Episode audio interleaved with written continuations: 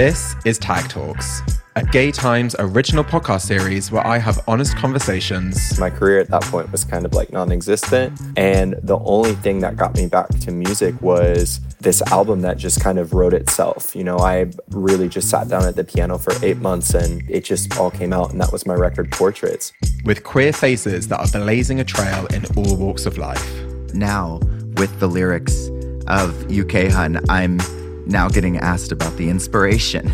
Surely the inspiration was Madness, Eurovision, and Mary Poppins, like supercalifragilisticexpialidocious songs that have no meaning lyrically, but create this euphoric feeling.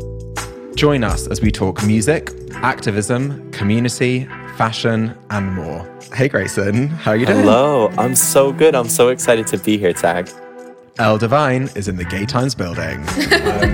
Hello, Tag. How are you doing? I'm good. How are you?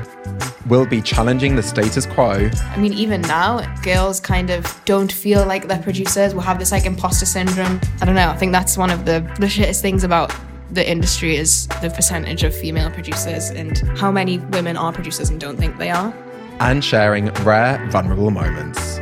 Were you ever sort of intimidated by what some actually perceive as like a class divide in fashion? I never looked at it from a class perspective, but I did look at it from a, like a sexuality perspective, I think, because I was always interested in fashion. But I think as a teenager in high school in the northwest of England, saying that you're interested in fashion is essentially like saying I'm gay because only gay people were involved in fashion is kind of what it felt like. I feel like if I'd said at 14, yeah, I want to be a fashion designer, I just would have got the shit beaten out of me at school.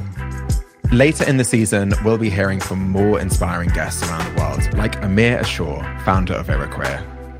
Amir, do you ever worry that one day you won't want to do activism anymore? Episodes are out every two weeks from May 2021. Subscribe now on your favourite podcast platform to listen first.